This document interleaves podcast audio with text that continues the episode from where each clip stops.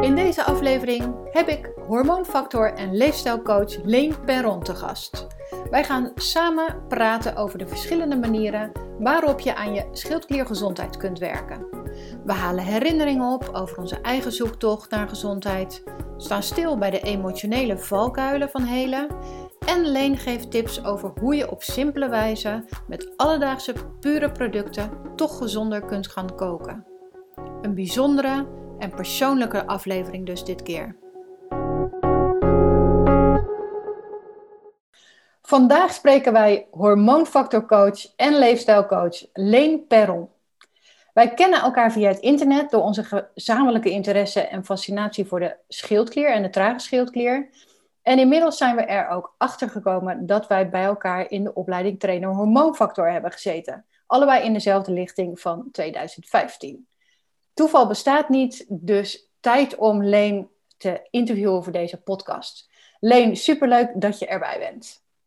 Dankjewel Vera, bedankt voor de uitnodiging en uh, heel fijn om uh, een gesprek te hebben met iemand die op dezelfde golflengte zit en met dezelfde dingen bezig is.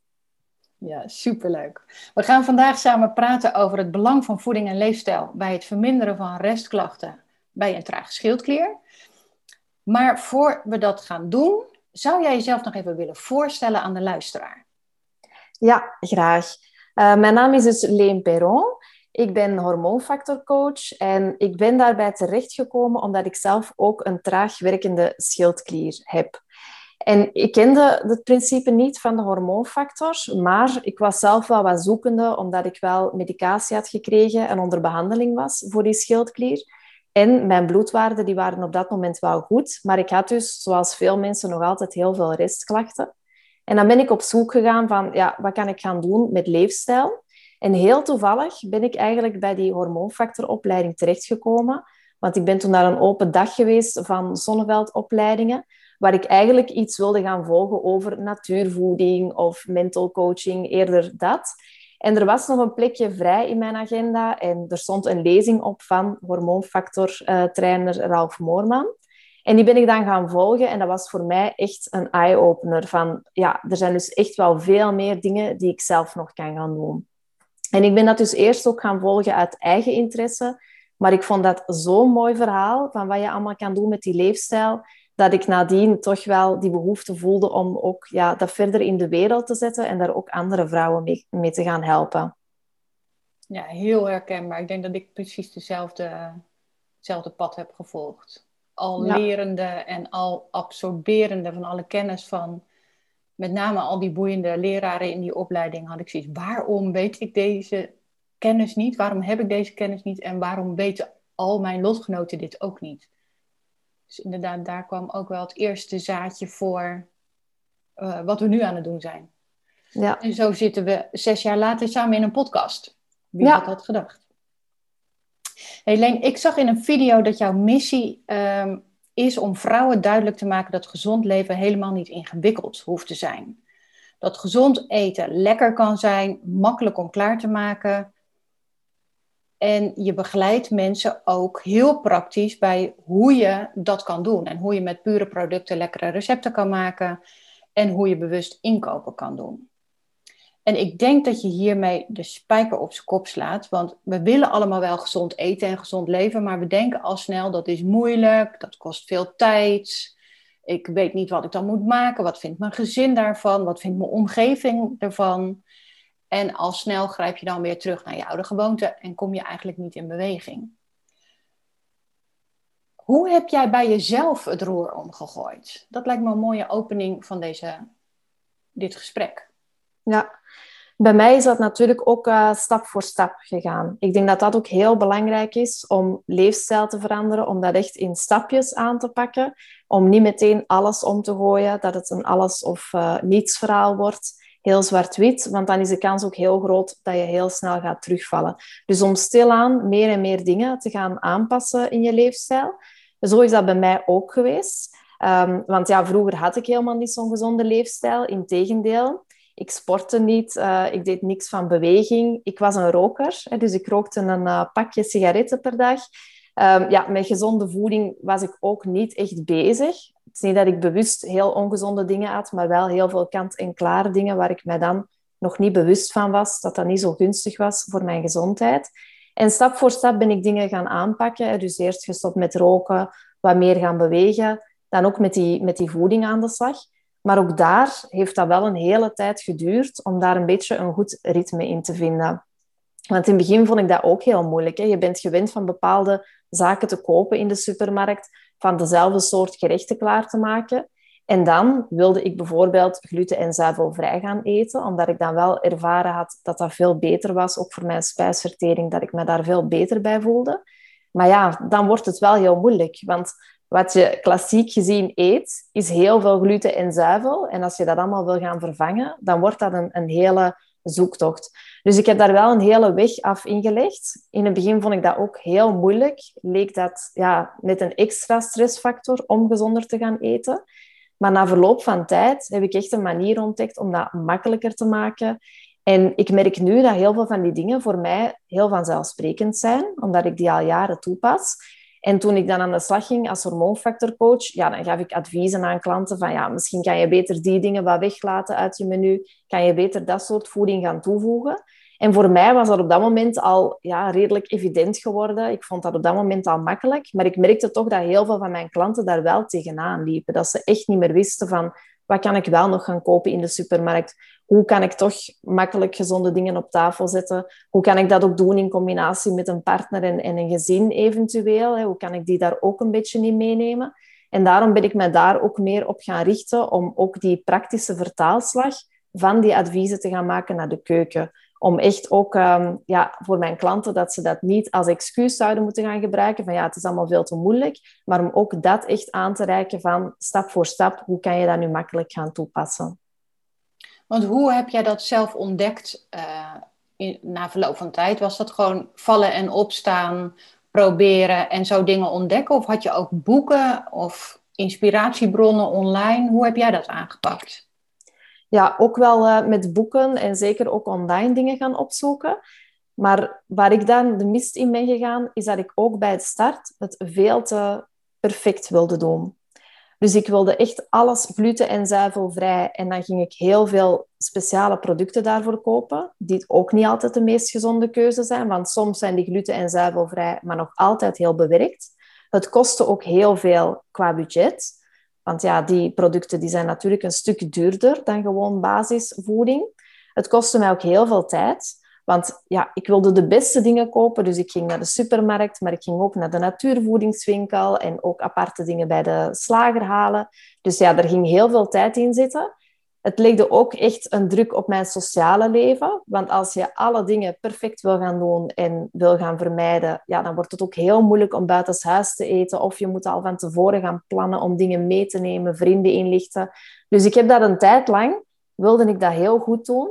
En ik denk dat het, ja, ik had me voor mezelf voorgenomen, ik ga dat zes maanden doen. Een soort heel strikt eliminatiedieet. Ik denk dat ik het drie of vier maanden heb volgehouden en dan was ik gewoon overspannen van die druk die die voeding mij gaf, dat ik het eigenlijk weer helemaal heb losgelaten. Maar dan kwamen natuurlijk ook weer veel klachten terug. Dus dan ben ik een beetje gaan zoeken naar die gulden middenweg, van hoe kan ik dat nu gaan doen, zonder dat dat zoveel druk moet leggen op mijn sociale leven en zonder dat ja, dat heel veel tijd en budget moet gaan kosten. Dus op een, uh, op een meer eenvoudige manier. Zonder ook van die hele speciale producten. Want eigenlijk zijn er heel veel pure basisingrediënten. Ik denk aan, aan ja, als je glutenvrije koolhydraten wilt eten, aan zilvervliesrijst, quinoa bijvoorbeeld, havermout, zoete aardappel. Dat zijn eigenlijk basisproducten die je ook gewoon al in de supermarkt vindt en die ook niet zoveel duurder zijn dan de, de andere koolhydraten. Dus het hoeven niet altijd van die speciale producten te zijn. Nee, en sterker nog, nou, tenminste, ik vind die speciale glutenvrije producten, afgezien van ze, dat ze schreeuwend duur zijn, ik vind ze 9 van de 10 keer ook niet eens lekker. Je eet dan glutenvrije pasta of glutenvrij brood, maar het is gewoon, ja, in, in mijn smaakbeleving is het gewoon niet te vreten. En je betaalt er ook nog eens heel veel voor, waardoor je als je het eet, eigenlijk al een soort vervelende bijsmaak hebt. Dat je denkt, jeetje, mine, hartstikke duur. Ik vind het niet eens lekker. Ik wil gewoon mijn oude boterham terug. Ja. Dus ik ben wel blij dat jij nu aangeeft dat er gewoon andere producten zijn die eigenlijk dezelfde voedingswaarde hebben en hetzelfde uh, of minder soms nog kosten, uh, terwijl je toch goed bezig bent. Want heb jij voor alle producten, in jouw geval zei je ik wil glutenvrij en zuivelvrij, heb jij zo voor al die producten uh, vervangers gevonden of heb je ook een andere route door de supermarkt gevonden? Hoe, hoe heb jij daar je weg in gevonden? Ja, beide eigenlijk. Dus voor al die producten heb ik nu wel mijn vervangers. Dus in plaats van een pasta zal ik bijvoorbeeld een linzenpasta nemen of een groentepasta. In plaats van witte rijst, wat op zich wel glutenvrij is, maar wat wel veel invloed heeft op de bloedsuikerspiegel, neem ik dan zilvervliesrijst. Dus zo heb ik voor alles wel een vervanger gevonden. En dat zijn ook de dingen die ik deel met klanten, dat ze echt ja, kant-en-klare lijstjes krijgen van dat zijn uw goede glutenvrije koolhydraatbronnen. Dat zijn prima vervangers voor die zuivelproducten. Dat ze echt gewoon kant-en-klare lijstjes krijgen om mee aan de slag te gaan. Maar wat ik ook wel probeer mee te geven, is van probeer een beetje te zoeken naar een andere manier van koken. Want als je bijvoorbeeld de klassieke Vlaamse keuken, als je die gerechten, en dan heb je bijvoorbeeld, denk maar aan een, een macaroni met hesp en NK-saus bijvoorbeeld, uh, of een gewone spaghetti bolognese. Er zijn zo heel veel van die gerechten. Als je die dan helemaal probeert gluten- of zuivelvrij te maken, net zoals jij dan zegt, ja, dan vaak is dat toch maar een, een zwakke versie van het originele. Dus probeer dan een beetje te zoeken naar een andere manier van koken.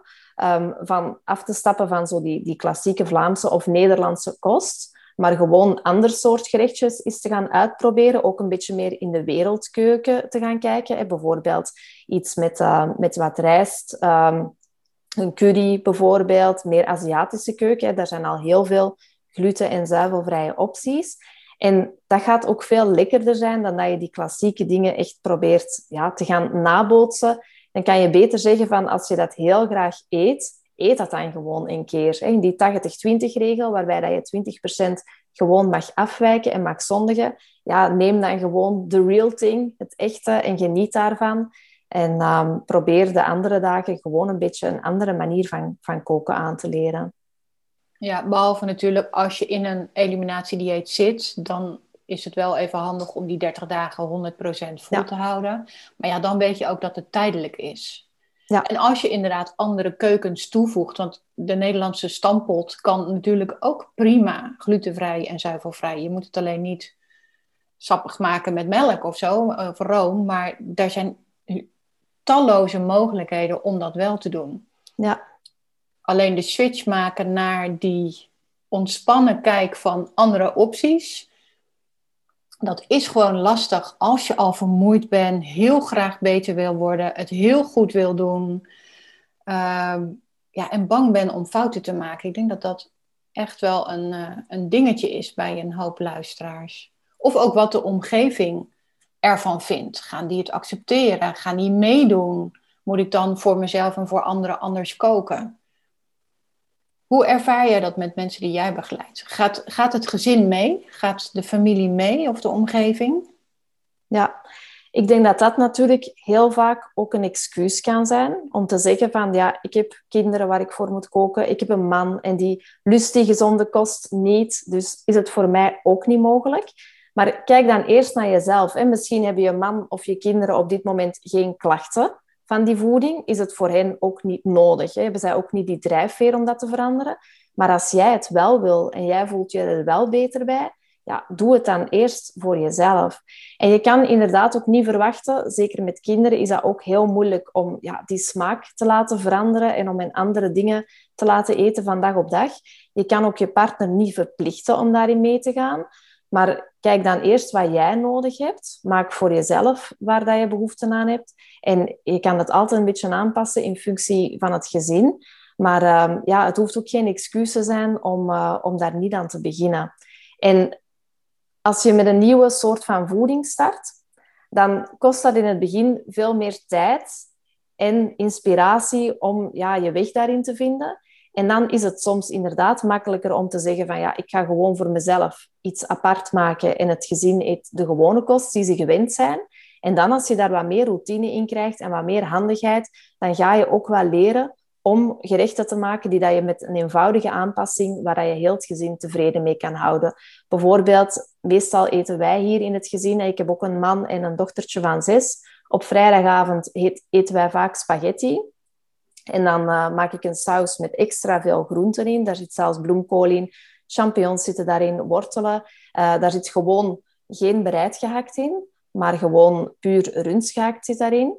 En dan eten zij dat met een volkorenpasta. En ik eet dan een linzenpasta erbij of een groentepasta erbij. Ik doe er edelgistvlokken over in plaats van gemalen kaas. Zij doen er gemalen kaas op. Dus dan hebben wij een gerechtje met één eenvoudige aanpassing, een ander soort pasta. Is heel het gezin eigenlijk tevreden en zij hebben tegelijkertijd ook wat extra groenten binnen. En zo kan je dat met heel veel gerechten doen. Maar als je voor jezelf nog helemaal moet aanpassen aan een andere voeding, dan is dat ook een brug te ver om dat er al meteen helemaal in mee te nemen. Dus dat is ook weer zoiets van stap voor stap dat gaan toepassen. Ja.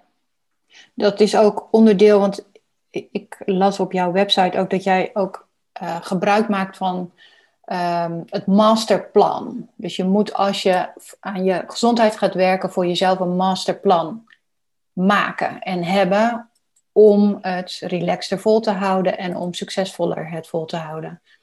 Want zo'n masterplan gaat natuurlijk verder dan alleen voeding. Daar zit waarschijnlijk ook mindset in, leefstijl in. Welke aspecten uh, vallen bij jou onder zo'n masterplan? Hoe pak je zoiets aan? Ja, dan gaan we inderdaad altijd kijken naar voeding, stressreductie en beweging of training. Maar het belangrijke is dat mensen eerst ook eens gaan kijken van waar zit bij mij de oorzaak van mijn klachten. En dat hoor ik ook vaak van mensen die ik begeleid, dat dat echt wel een verschil is ten opzichte van alle andere dingen die ze al geprobeerd hebben. Want ze hebben dan misschien al allerlei behandelingen geprobeerd of therapeuten. En dan krijgen ze een hele hoop adviezen. En dan ben je overweldigd. Want dan weet je niet van, ja, oké, ik heb nog heel veel te winnen op vlak van voeding. Ik zou ook nog iets aan mijn stressniveau moeten doen ik moet ook wat meer gaan bewegen. En dat is gewoon te veel. Hè? Dan weet je niet waar je, waar je kan beginnen. En dan doe je meestal helemaal niks, omdat het gewoon te veel is. Dus eerst eens gaan kijken van waar zit de oorzaak van jouw klachten? Wat is er allemaal gebeurd het jaar voordat die klachten er waren bijvoorbeeld? Was dat een jaar waarin dat je het heel goed deed op vlak van voeding, waarin dat je voldoende beweging nam, maar vooral die balans tussen stress en ontspanning was zoek was? Ja, dan zal je waarschijnlijk op dat vlak van stressreductie het meeste gaan winnen. En dat is net belangrijk om daar dan eerst mee aan de slag te gaan. Vooral ook voor mensen die op dat moment merken van ja, ik heb heel weinig energie, net zoals hij al aangaf dan is het ook wel moeilijk om in actie te komen, om dingen te gaan doen. Maar als je dan eerst die valkuil gaat aanpakken, ja, grootste valkuil, dan ga je wel heel snel dat resultaat van zien. Dus als je eerst bijvoorbeeld aan de slag gaat met die stressreductie, als dat de grootste valkuil is, dan ga je heel snel daar resultaat van zien en dat geeft terug wat extra energie om dan ook andere dingen te gaan aanpakken. Zijn er mensen die bijvoorbeeld in een voedingspatroon zitten ja, dat heel suikerrijk is, heel koolhydraatrijk, heel veel invloed op die bloedsuikerspiegel, ja, dan is het belangrijk dat ze dat eerst gaan aanpakken, ook in kleine stapjes. En dan krijgen ze echt na een week of twee weken al extra energie en dan kunnen er ook andere dingen nog aangepakt worden. Ja, precies. Dat is natuurlijk de valkuil met alles wat je verandert, alles wat afwijkt van je gewoontes, kost energie. En veel mensen met een trage uh, schildklier hebben weinig energie en verwachten dan toch van zichzelf dat zij met de energielevels van een gezond iemand alles om kunnen gooien. En dat lukt niet, want dat is biologisch zo geregeld dat dat niet lukt. Je wordt dan gewoon weer afgeremd. Toch verwachten ze nog steeds die resultaten van zichzelf. Dus het is heel belangrijk inderdaad om voor jezelf een pas op de plaats te maken en een keuze te mogen maken waar je mee start. Je hoeft niet alles ja. en je hoeft niet alles perfect te doen. Maar mensen grijpen nu eenmaal als eerste vaak naar voeding, omdat daar het meest over geschreven wordt. Je hoort daar de meeste uh, succesverhalen mee, dat mensen eh, gluten schrappen en hun energie terug hebben. Dus ik begrijp ook, en ik heb dat zelf natuurlijk ook meegemaakt, dat, dat je dat dan als eerste wil doen, omdat je daar het meest over leest. Maar wat ik jou nu ook hoor zeggen, is dat dus niet altijd de meest logische start. Nee, dat klopt. En ik laat klanten ook echt zelf die oefening maken van een tijdslijn te maken van alle klachten die ze ervaren hebben, wat die eerste alarmsignalen waren, van eens te gaan terugkijken naar die valkuilen.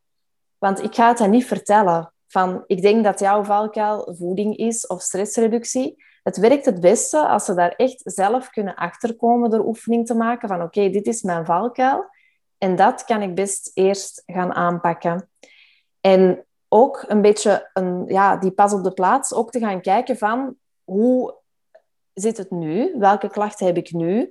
Hoe scoor ik op het vlak van humeur bijvoorbeeld, stemming? Hoe is mijn slaap? Hoe is mijn conditie? Dat soort dingen, om jezelf daarvoor een, een soort cijfer te geven of toch wat uit te schrijven van hoe zit het nu? Want ik focus ook bewust heel weinig op het afvallen of gewicht in de programma's die ik begeleid. Want natuurlijk kan dat vaak een drijfveer zijn, zeker voor vrouwen, die willen graag afvallen. Maar als je lichaam niet in balans is, ja, dan zal je eerst gezond moeten worden om te kunnen afvallen. En als je heel erg gaat focussen op dat afvallen, meestal ga je daar niet op twee, drie, vier weken direct resultaat van zien. Op zich is het niet moeilijk om op korte termijn veel af te vallen. Maar dat zijn meestal niet de dingen die dat je op lange termijn effect gaan geven.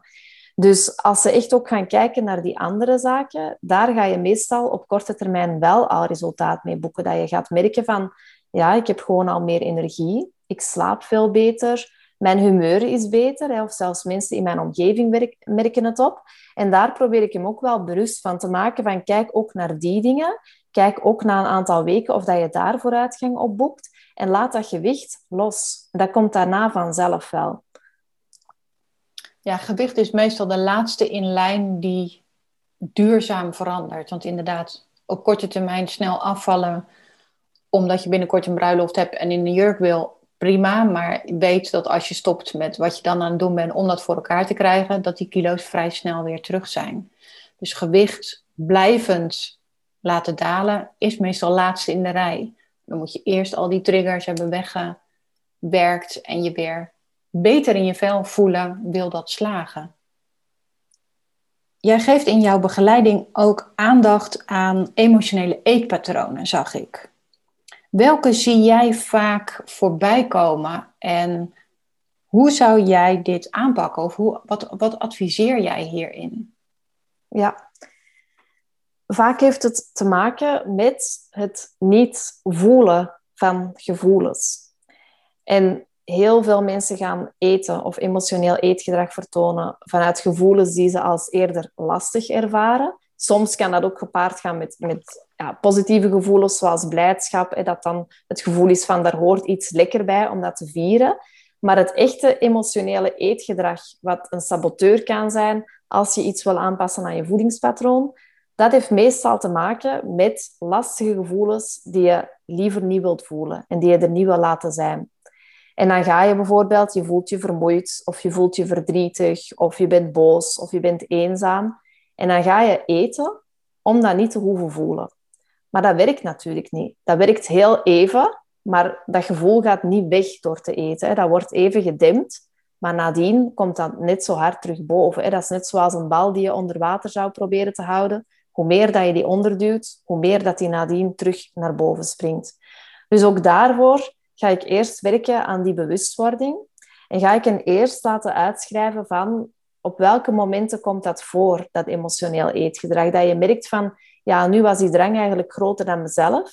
Er was niet echt een hongergevoel aanwezig, maar ik ging eerder eten vanuit een emotie.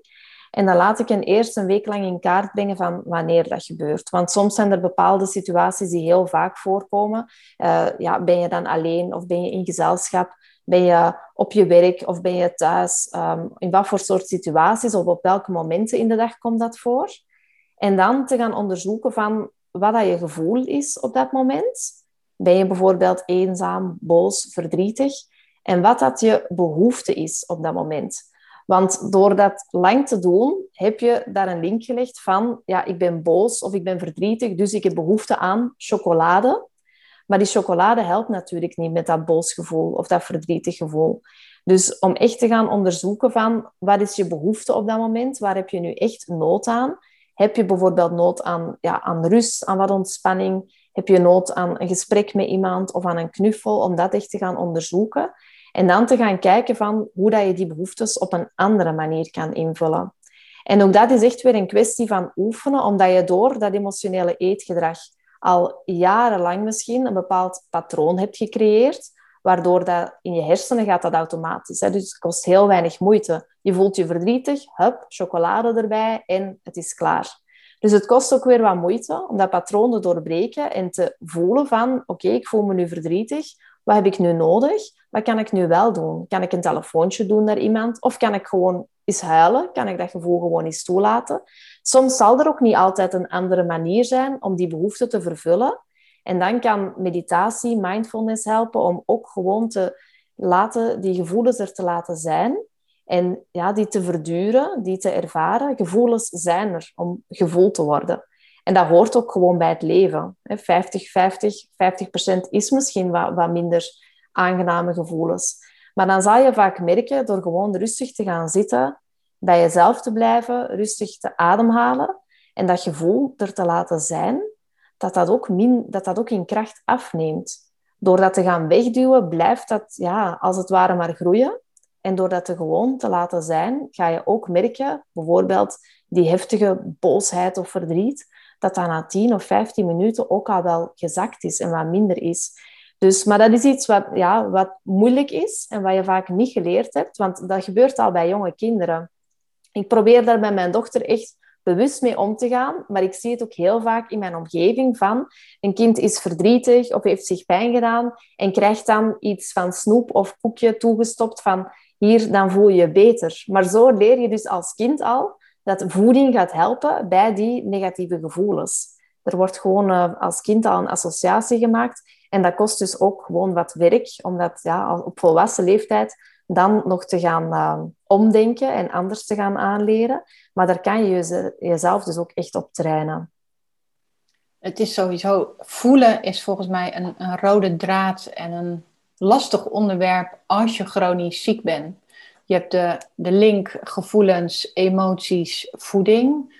Maar ook een hoop signalen van pijn en klachten en de restklachten, zoals men dat noemt, van een trage schildklier ik laat de mensen vaak lijsten invullen van waar ze eigenlijk allemaal last van hebben. Om gewoon eens in kaart te brengen wat is er allemaal aan de hand in het lichaam.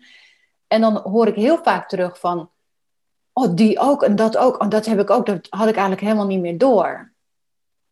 Of als ze zo'n eliminatiedieet aan het doen zijn of uh, hebben gedaan, dat er dan opeens klachten wegvallen waarvan ze niet eens meer hadden geregistreerd dat ze er last van hadden. Maar omdat het wegvalt, dat ze dan opeens het opmerken van er is iets lichter. Er is iets, er is ruimte gekomen, maar ik kan het niet duiden. Dus dat hele voelen is volgens mij echt wel een, ehm, een lastig onderwerp als je al zo lang in een overlevingsstand staat, zoals je bij een auto-immuunziekte uh, regelmatig staat. En inderdaad stil worden en het stil laten worden in je lichaam is dan volgens mij de enige manier om weer dat contact te krijgen met je lichaam. Hoe heb jij dat zelf ervaren? Heb jij daar ervaring mee zelf? Ja, zeker. Ik denk dat dat voelen ook een hele belangrijke inderdaad is om op lange termijn verder te gaan met die leefstijl. Want ja, zoals je zelf zegt, op het moment dat je echt in die, in die klachten zit, en dan zijn er vaak heel veel klachten, en die zijn er ook niet van de ene dag op de andere gekomen. Dus als ik terugkijk naar mijn eigen verhaal ook, er komen stilaan maar klachten en maar klachten bij. En ja, hoe langer dat duurt, op een gegeven moment begin je dat ook te aanvaarden. Alsof die er gewoon bij horen en je neemt er maar extra krachten bij.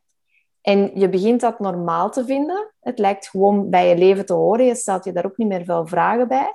Totdat er dan op een punt komt ja, dat je gewoon, dat je lichaam nee zegt, dat je gewoon niet meer verder kan. Maar daarom is het ook belangrijk om te kijken naar die, die alarmsignalen, die eerste signalen, en je er ook terug bewust van te worden van wat waren zo die eerste signalen, of wat zijn voor mij die, die kleine signalen die mijn lichaam eerst geeft, om aan te geven van hier gaat het niet de goede richting uit. En daar moet ik zelf nu ook nog altijd aandacht voor hebben en mee aan de slag gaan. Want, en die zijn ook voor iedereen anders. Bij mij gaat zich dat bijvoorbeeld uh, snel uiten ook terug in spijsverteringsklachten, als mijn voeding wat minder goed heeft gezeten. in um, emotioneel reageren, dingen niet kunnen relativeren. Er zijn zo'n aantal dingen voor mezelf dat ik weet van, ja, als ik die dingen begin te merken, of angsten die terug bovenkomen, dat ik merk van, ja, dat ik heel veel aan het piekeren ben, of angstig ben rond allerlei dingen, dan weet ik van, ik heb wat minder goed voor mezelf gezorgd, dus het wordt tijd om daar weer mijn aandacht aan te besteden. Maar dat zijn die kleine signalen, voor ik bij wijze van spreken plat op bed lig en niks meer zou kunnen. Dus daar ben ik mezelf nu, daar ik mezelf nog altijd op om te kijken van wat zijn die kleine signalen en waar ben ik nu een beetje de mist in gegaan? Waar heb ik misschien wat meer aandacht aan te besteden? Wat kan ik doen voor mezelf? En dat probeer ik ook bij mijn klanten daar aandacht op te vestigen van ja, leer die, die kleine signalen van jezelf herkennen voordat je lichaam echt helemaal in het rood gaat. En dat het, ze zeggen, het is, een, het is een beetje een cliché, maar luister naar het fluisteren van je lichaam zodat het niet hoeft te schreeuwen, maar het zijn die fluistersignalen ja, die zoveel belangrijke informatie eigenlijk kunnen geven. Dat je op dat moment nog kan ingrijpen. Ja, dat is echt de spijker op de kop. Alleen ik denk dat bij een hoop uh, mensen het lichaam al zo lang schreeuwt, dat de oren uh, zichzelf hebben afgesloten. Dus dat mensen doof zijn geworden voor het geschreeuw en daardoor denken dat het stil is. En dat eigenlijk die herrie eerst, eigenlijk een beetje zoals je in, vroeger in een zwembad met heel veel mensen, gillende, spelende kinderen, dan wordt het gewoon één grote brei. En hoor je eigenlijk niet meer dat er iemand naast je iets tegen je zegt. En pas als het zwembad leeg gaat en de mensen vertrekken, dan pas hoor je weer dat er mensen om je heen zijn. En ik denk dat dat ook bij een uh, chronische ziekte zoals Hashimoto vaak aan de hand is als er heel veel ontstekingen aan de gang zijn, emotionele druk, verdriet, ehm, gewoon de stress van ziek zijn aan de hand is, dan hoor je niet meer de signalen van je lichaam. Dus het is lastig om dan eerst alle herrie uit te gaan zetten met voeding en leefstijl, totdat je weer bij dat fluisteren komt.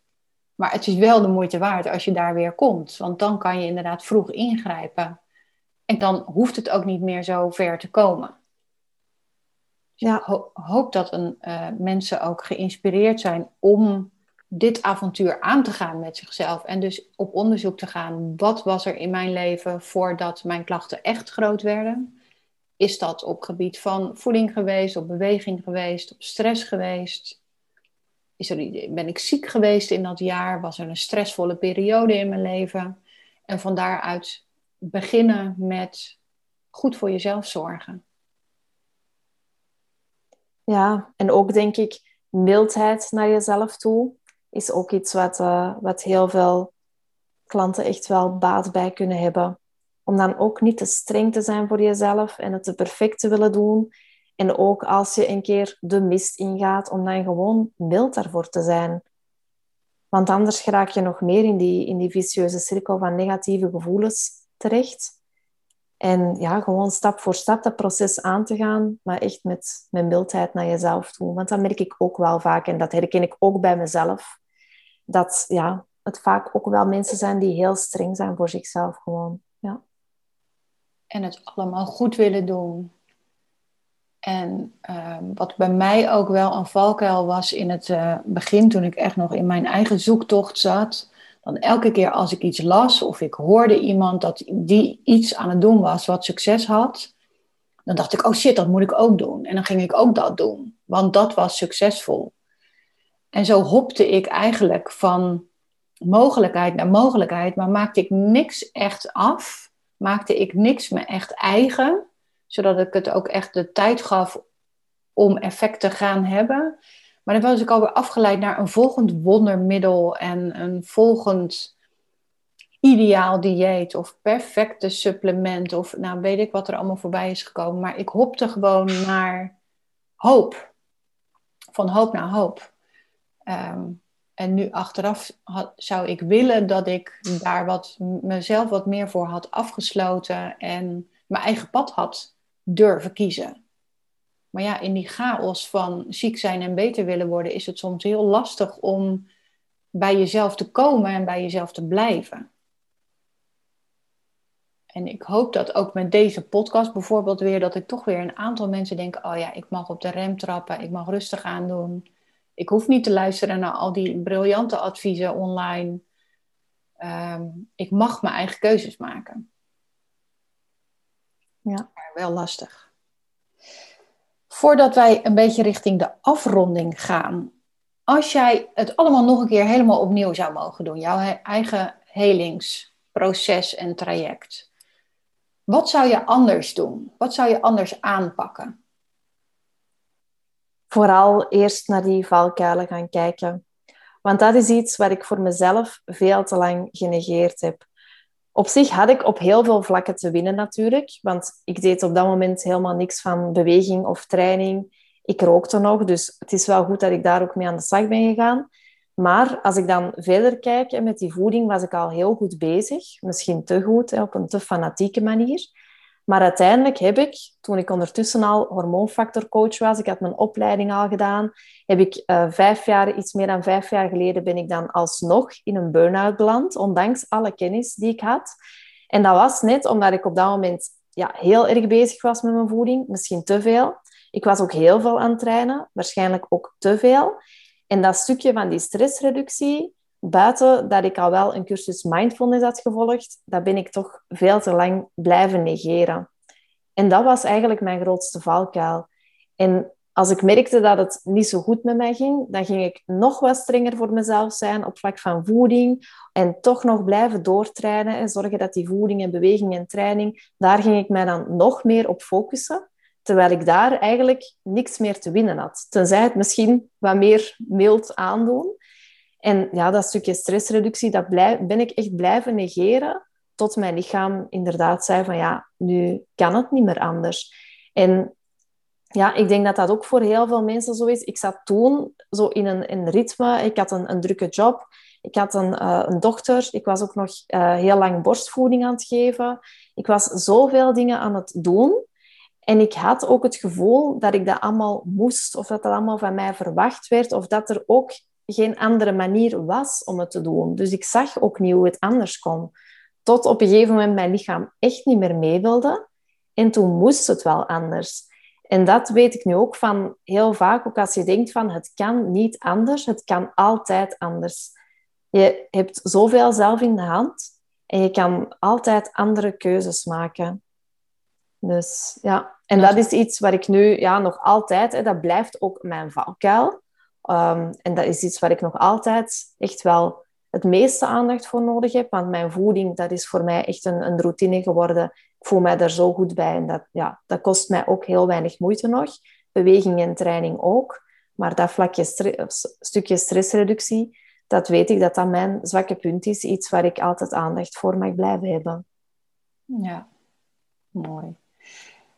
En nu begeleid en inspireer jij ontzettend veel mensen in het anders gaan eten en anders gaan koken, zonder stress, makkelijk, volop inspiratie met pure producten die gewoon in de supermarkt liggen, niet meer kosten, maar wel net zo lekker zijn. En dat doe jij onder de naam uh, kookcoach. Ik vind het echt briljant. Ehm, wat zijn de de reacties van mensen die die cursus bij jou volgen? En wat leer je ze? Ze leren eigenlijk ook die vier stappen naar een gezonder voedingspatroon. Want er zijn natuurlijk heel veel kookboeken en ook op internet of Instagram. Ja, recepten zijn er genoeg te vinden, dus aan inspiratie ontbreekt het niet. Maar hoe ga je dat nu voor jezelf toepassen? En in die eerste stap gaan we dan kijken naar motivatie. Van hoe ga je het op langere termijn volhouden? Eerst dat stukje motivatie onder de loep nemen. In de tweede stap gaan we kijken naar kopen. Hoe ga je de beste ingrediënten kopen? Hoe verander je die route in de supermarkt? Hoe kan je voor jezelf goede keuzes maken in de supermarkt? Dan in de derde stap gaan we koken en dan krijgen ze natuurlijk recepten mee. Een aantal basisrecepten, maar ook inspiratie van hoe kan je daar nu op gaan variëren? Hoe kan je van één recept misschien drie, vier, vijf varianten maken, zodat het niet altijd iets helemaal anders hoeft te zijn, maar dat je toch weer andere groenten, andere eiwitbronnen gaat toevoegen. En dan in de laatste stap gaan we kijken naar bewaren en on the go. Van oké, als je voedingspatroon thuis al goed zit, hoe kan je nu ook buitenshuis, als je ergens anders uit eten gaat of als je naar je werk toe gaat, hoe kan je dan gezonde keuzes maken of zorgen dat je dingen voorbereidt om uh, mee, mee te nemen? En dat programma dat doe ik ook samen met Ralf Moorman van de Hormoonfactor. Want hij heeft natuurlijk al die kennis ook over wat zijn de juiste tools om te gebruiken in de keuken. Hoe kan je voeding op een goede manier bereiden? Want je kan wel heel goede ingrediënten kopen, maar door de manier van bereiden kan je ook heel veel van die goede stoffen verliezen. Als je die bijvoorbeeld te hoge temperatuur gaat verhitten of de verkeerde oliën of vetten gaat gebruiken om in te bakken of de verkeerde pannen. Dus hij heeft al die achtergrondkennis, maar hij is niet zo sterk in de keuken. Dus op dat vlak vulden wij elkaar goed aan, dat ik het ook echt kan vertalen naar heel makkelijke, lekkere en heel snelle gerechtjes. Dus zonder al te ingewikkelde dingen erbij. Ja, ideaal. Want ik denk echt dat dit een valkuil is bij heel veel mensen. De inspiratie vinden en de ervaring hebben dat het makkelijk kan zijn en mag zijn. We denken echt met z'n allen veel te ingewikkeld, veel te perfectionistisch. En we zijn te bang om het fout te doen, terwijl er eigenlijk geen fout is. Ik denk dat dat eigenlijk wel een hele mooie conclusie van vandaag is. Klopt, denk ik ook. Leen, ik wil je hartelijk danken voor jouw gesprek vandaag. Ehm, ik was zo waar net even geraakt door iets wat je zei. Uh, kom ik dadelijk even bij jou op terug. Uh, ik vind het mooi dat jij ook jouw ervaring met ons hebt gedeeld. Ehm, en ook zoveel mooie tips vandaag hebt willen delen. Ehm, ik kan me voorstellen dat mensen die deze podcast luisteren nu denken van... hé, hey, uh, waar vind ik Leen? die wil ik gaan volgen, daar wil ik meer van weten. Waar kan men jou vinden? Je kan mij vinden op Instagram onder de naam How About Healthy. En ook via mijn website, dat is dan www.howabouthealthy.be. Daar kan je ook een linkje vinden naar het co-coach-programma bijvoorbeeld, of mijn andere trajecten. En daar kan je ook nog gratis e-boekjes downloaden met tips om te gaan meal preppen en met gezonde receptjes. Dus allemaal dingen ook waar je meteen mee aan de slag kan. Kijk, perfect, daar houden we van. Lekker praktisch. Leen, nogmaals dank voor je tijd en je inspiratie en wellicht tot een volgende uitzending. Bedankt en graag tot ziens. En ook jij, luisteraar, hartelijk bedankt dat je er weer bij was.